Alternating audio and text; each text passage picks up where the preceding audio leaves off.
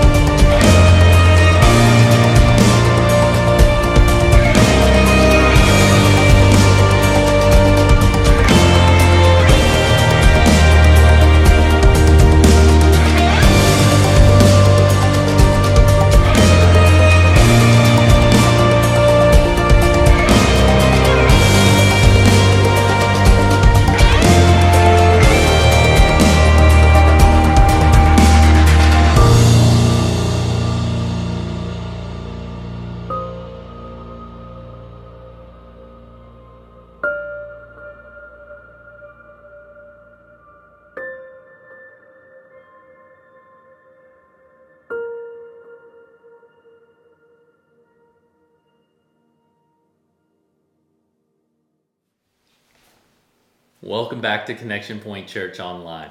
If you have your Bible, go ahead and turn with me to John chapter 11. We're going to get right in the Word.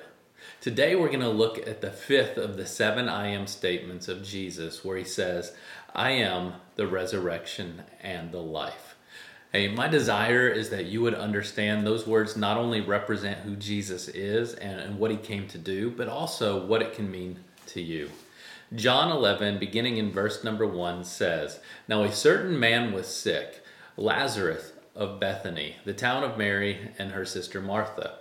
It was that Mary who anointed the Lord with fragrant oil and wiped his feet with her hair, whose brother Lazarus was sick. Therefore the sisters sent to him, saying, Lord, behold, he whom you love is sick.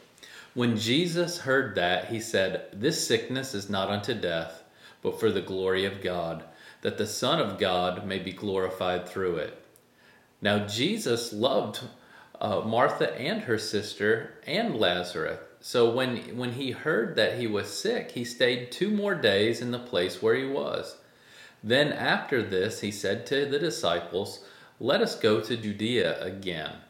The disciples said to him, Rabbi, lately the Jews sought to stone you, and are you going there again? Jesus answered, Are there not twelve hours in the day? If anyone walks in the day, he does not stumble, because he sees the light of this world. But if one walks in the night, he stumbles, because the light is not in him. These things he said, and after that he said to them, Our friend Lazarus sleeps, but I go that I may wake him up. Then his disciples said, Lord, if he sleeps, he will get well. However, Jesus spoke of his death, but they thought that he was speaking about taking rest in sleep. Then Jesus said to them plainly, Lazarus is dead, and I am glad for your sakes that I was not there, that you may believe. Nevertheless, let us go to him. Then Thomas, who is called the twin, said to his fellow disciples, let us also go that we may die with him. Now, I know we all have things to be thankful for, but I also know this.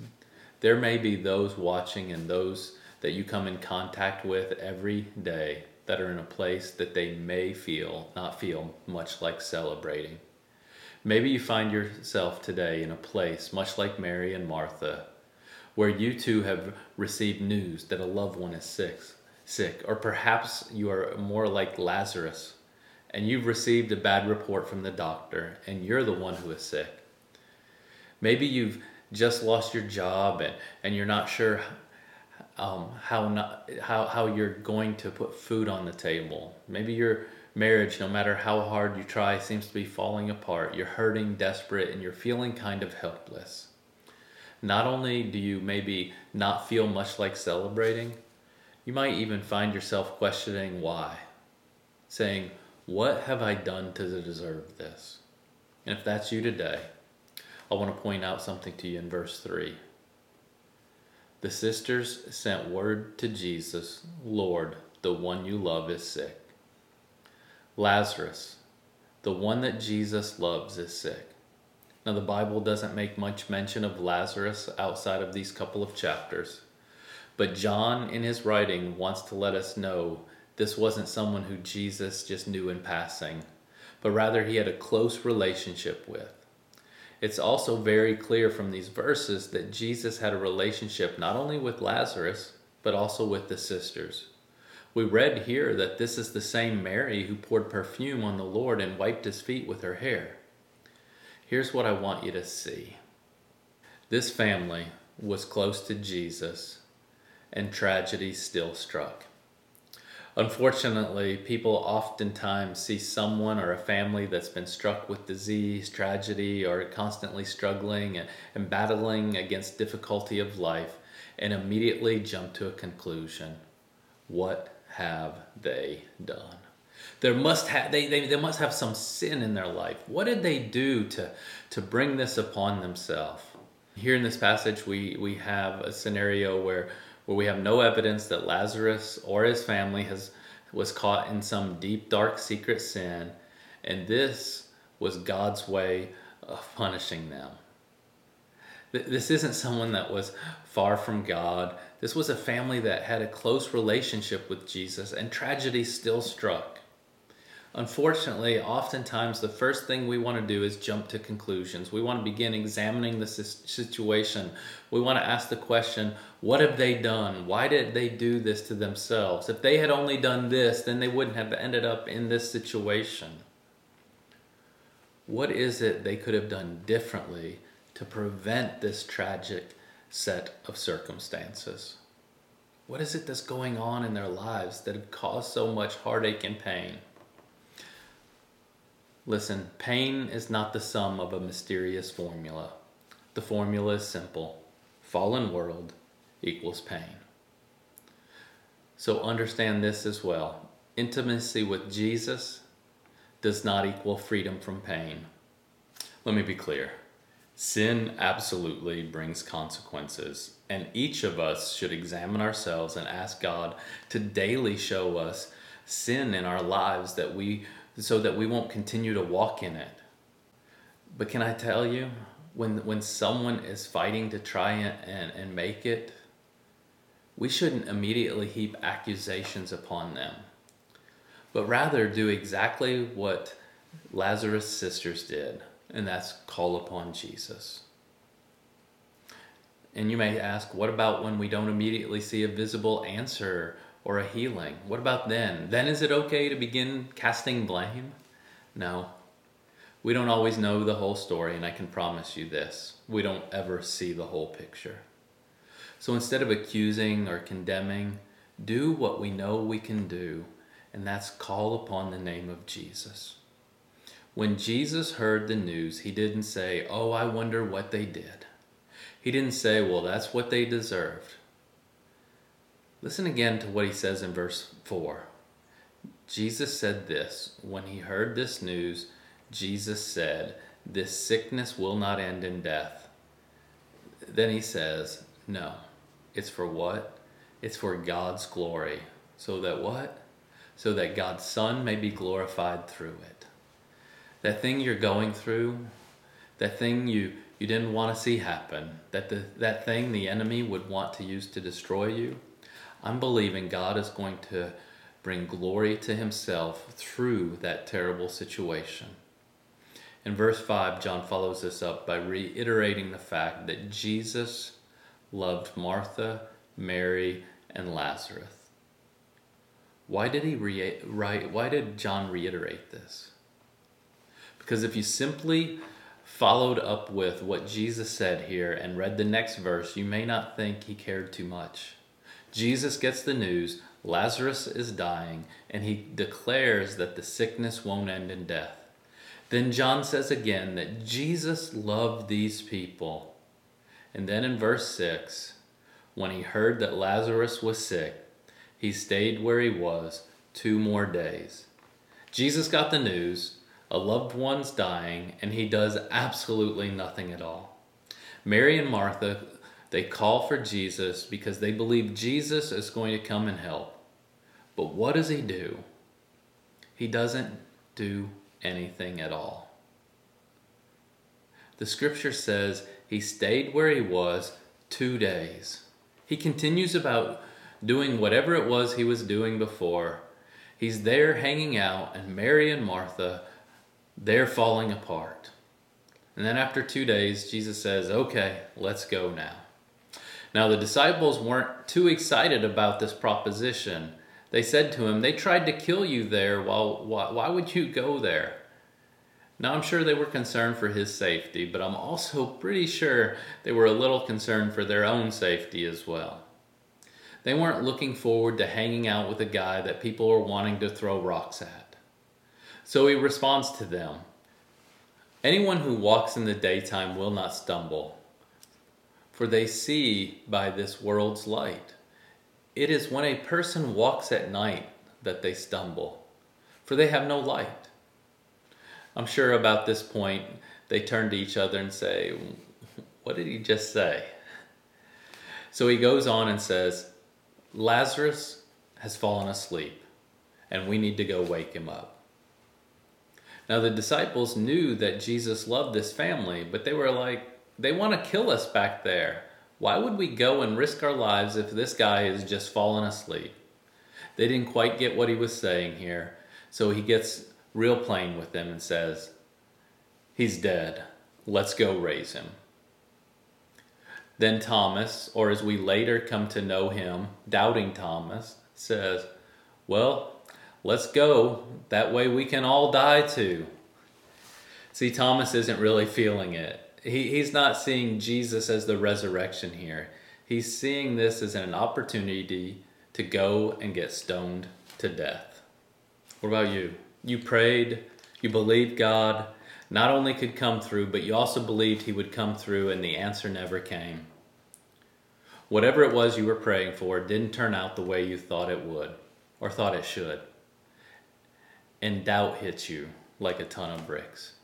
You begin to question why didn't he come through for me? How could you allow this to happen?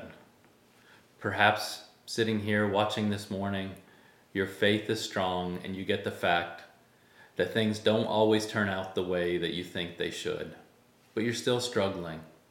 Maybe you're feeling a little like Mary. Look at verse 20.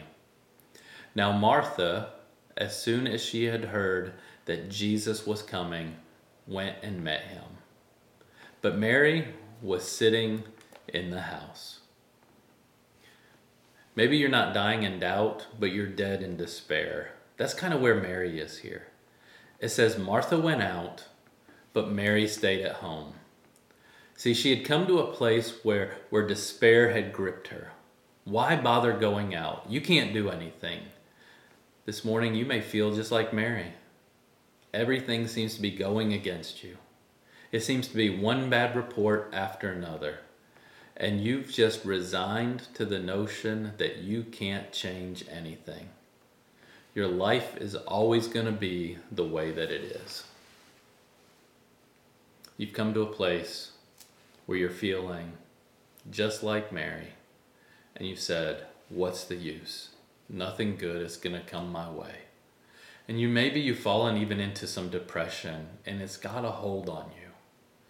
You have this incredible weight of sadness that just seems to be pulling you down.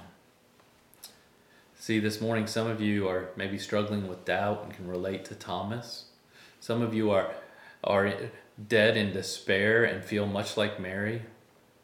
And some of you this morning, you're, you're not really dying with doubt or despair, but you're dying and waiting on God. Look at Martha. She didn't have doubt in what Jesus could do, what he could do. Despair hadn't even got a grip on her so bad that she didn't even want to bother. We just read that she went out to meet him. No, what was killing her was his timing. Martha is saying, if Jesus would have only come just one day sooner. But now it's day four. Day four in the tomb, and she tells him, By this time, there's going to be a bad smell. What she's saying is that Lazarus is really dead. There is no chance. There is no hope. I know you're God and all, but your timing, it really stinks. You waited too long. You know, I venture to guess some of you watching, maybe you're feeling the same way. You're like, God, I'm dead here in your timing. Maybe you've been praying for a certain thing for a long time and, and you're like, God, it's too late. I believe you could have done something, but you've taken too long. Maybe you've been praying about a certain job and you're wondering, God, what's the deal? I've been faithful. I've been obedient with what you've given me. What's the deal with the wait? Perhaps you've been praying about a, a ministry and, and, the opportunity hasn't opened. Hasn't opened when or, or the way that you thought it should. Maybe you've been praying for healing for a loved one like Mary and Martha, and you've been waiting a long time and, and you've not seen the answer that you've been waiting for this morning, please be encouraged. Just because you haven't seen the answer doesn't mean that he has said no. And it sure doesn't mean that he doesn't love you. Look at verse 21. Now Martha said to Jesus, Lord, if you had been here, my brother would not have died. Martha, like many of you, was dying in the wait. She was dying in the timing of Jesus, and she says to him, If you had been here, my brother would not have died. If only. Let's get real. How many of us have, have been God, if only? But look at verse 22. But even now, I know that whatever you ask of God, God will give you. How many of you could maybe use an even now moment today? Well, I'm here to tell you this morning that even now, while you're dead in doubt, even now, while you're dead in despair, even now, while you're dead in the wait, even now, Jesus can, can, can come and roll that stone away. What does Jesus say in verse 25? Jesus said to her, I am the resurrection and the life. He who believes in me, though he may die, he shall live. Jesus is the resurrection. Dead things don't stay dead when Jesus comes on the scene. Real quick, look down to verses 38. John 11, 38, 44. Then Jesus again, groaning in himself, came to the tomb. It was a cave, and a stone lay against it. Jesus said, Take away the stone. Martha, the sister of him who was dead, said to him, Lord, by this time there is a stench, for he has been dead four days. Jesus said to her, Did I not say to you that if you would believe, you would see the glory of God? Then they took away the stone from the place where the dead man was laying. And Jesus lifted up his eyes and said, Father, I thank you that you have heard me, and I know that you always hear me. But because of the people who are standing by, I said this, that they may believe that you sent me. Now, when he had said these things, he cried with a loud voice, Lazarus, come forth. And he who had died came out, bound hand and foot with grave clothes and his face was wrapped in cloth. Jesus said to them, Loose him and let him go. This morning, some of you feel much like Lazarus. You are trapped in a tomb. You're in a tomb of doubt, despair, and waiting, and you've all but lost hope. You're inside this tomb and you don't know how are you are ever going to get out. You fought for so hard and so long, and you just don't have the strength. Well, on a Sunday morning, some 2,000 years ago, Jesus walked out of a tomb once and for all, for everyone. There was no need for the disciples to roll the stone away. He did it, and when he walked out, he rolled your stone away too. This morning, if you're feeling trapped in the tomb, you need to understand that He's already rolled the stone away. You don't have to be trapped any longer. If you simply believe in Him, even now, He can bring life to your dead situation. He said, I am the resurrection and the life. If you would allow Him to fill you this morning, the dead in your life cannot stay dead. When the resurrection and the life comes on the scene, dead things come to life. He's calling to you this morning in a loud voice. He says, Come out, take off those grave clothes and come out. If you're dead in your sin this morning, He's saying to you, Come out. You don't have to remain there any longer.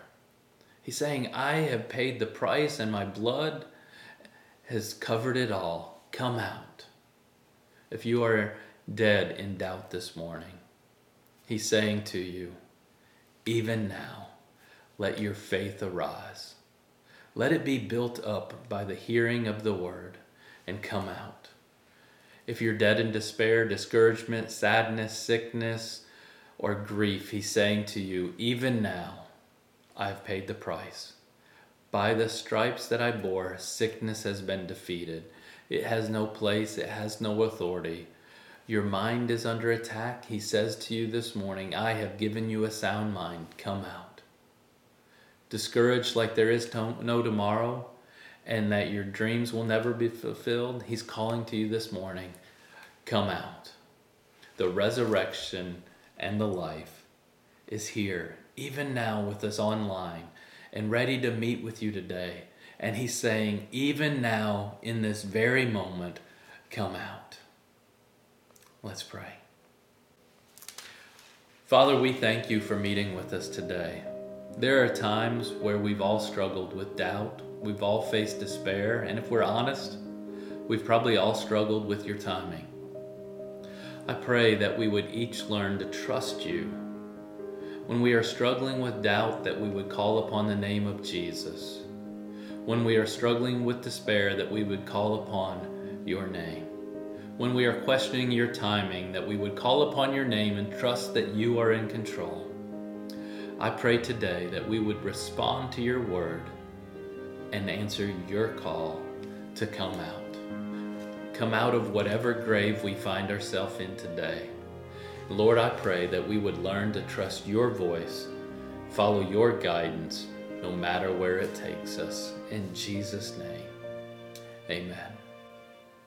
Well, thanks for joining us online once again this morning. Now, if this was your first time to be with us, would you take just a moment, fill out the connection card, and let us know how we can best serve you?